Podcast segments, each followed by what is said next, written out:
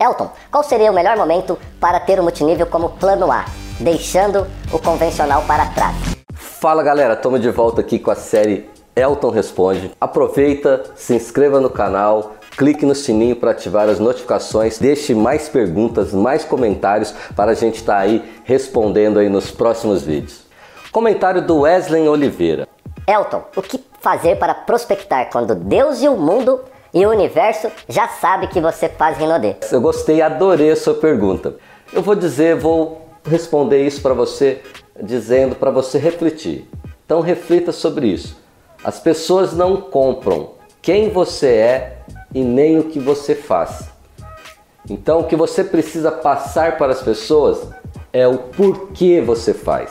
Quando você mostrar o porquê você está desenvolvendo isso e elas entenderem, ao invés de se achar um louco, elas vão querer estar com você, vão se sentir atraídas por esse motivo e vão iniciar esse negócio junto com você. Então lembre, as pessoas não compram o que você faz, e sim o porquê você faz. Então comece a passar uma mensagem para que os seus prospectos consigam entender por que você está desenvolvendo esse negócio e quais os resultados, os benefícios que isso vai trazer para a sua vida, para a vida das pessoas inclusive para a vida deles. Agora vamos para o comentário do Léo Almeida. E se não vender os produtos? Existem muitas pessoas que prospectam falando que o negócio não precisa ser vendedor, o que a grande maioria realmente não quer. Eu, por exemplo, odeio vendas e meu patrocinador me vendeu o plano falando que não necessitaria fazer vendas. Agora estou sofrendo com isso. Teria alguma dica para que eu possa me livrar desse mal? Léo, é, a gente sempre diz e menciona que este não é um negócio somente para vendedores.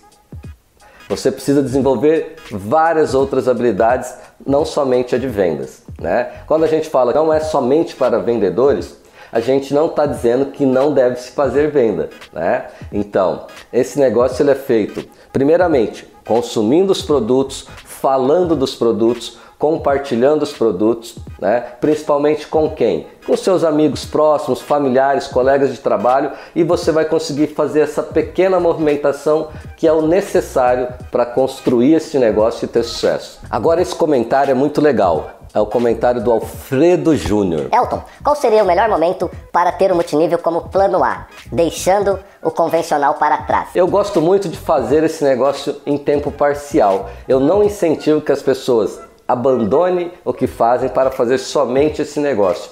Por quê? Geralmente, o nosso plano A, o nosso tradicional, o nosso emprego é uma fonte de sobrevivência. Se você rapidamente abandona tudo para fazer só este negócio, este negócio está virando o seu novo emprego. Você precisa sobreviver dele.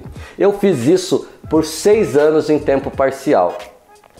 Quando eu estava fazendo três vezes o que eu ganhava como analista judiciário lá no Fórum de Campo Grande, eu tomei a decisão de fazer só este negócio. Então, o que eu quero dizer? E eu usei essa, essa estratégia muito boa para construir o negócio. Eu usava muito isso como um convite, uma forma de convidar. Eu chegava nos meus amigos e falava assim: olha, hoje eu estou desenvolvendo um projeto que eu trabalho de duas a três horas por dia e, mesmo trabalhando apenas estas horas eu já estou fazendo 50% do que eu recebo no meu trabalho de tempo integral.